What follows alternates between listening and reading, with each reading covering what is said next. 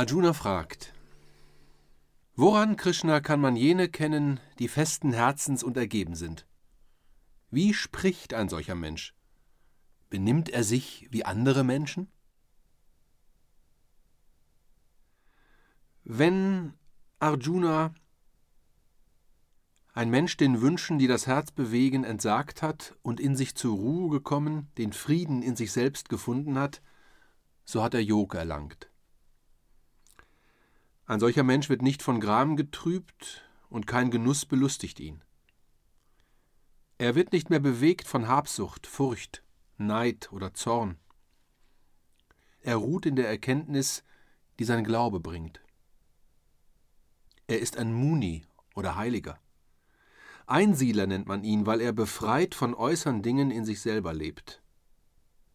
Er ist an niemanden und nichts gebunden, von Wünschen frei, im Unglück nicht verzagend, vom Glücke nicht erregt. Dies sind die Zeichen des Menschen, der ein wahrhaft Weiser ist.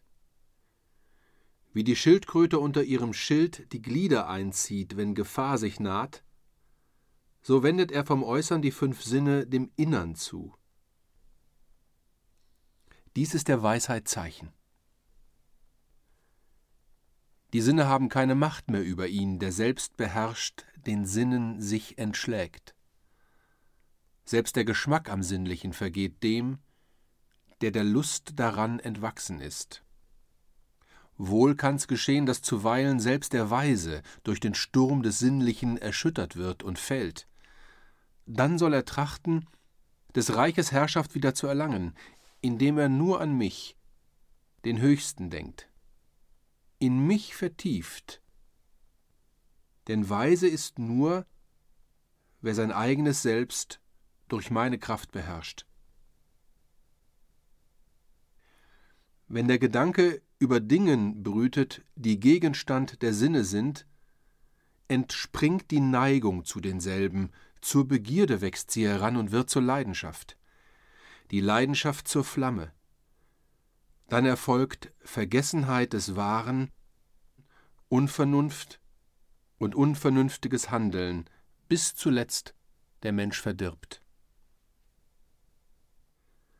Doch wem das Sinnliche so viel wie nichts ist, wer es weder liebt noch hasst, wenn er es auch benützt und sich's zu Diensten macht, Herr seiner selbst, der findet die Ruhe.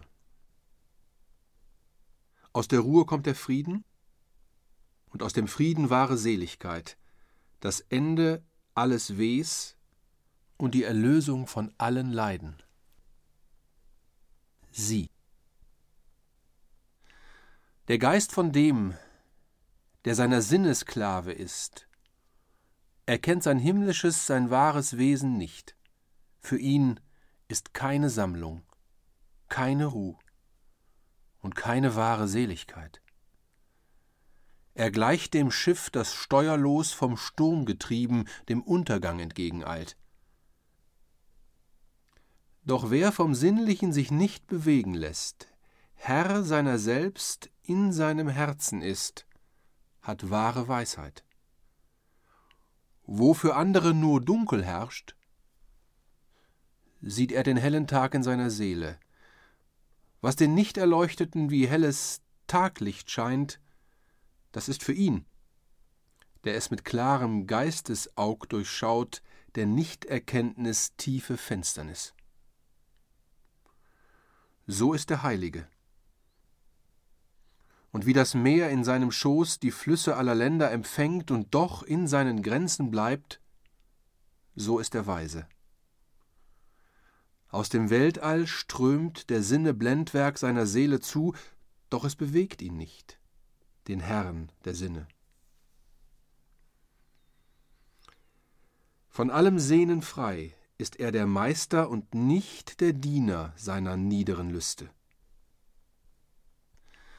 Von Hochmut frei und frei vom Wahn des Selbsts hat er den Frieden.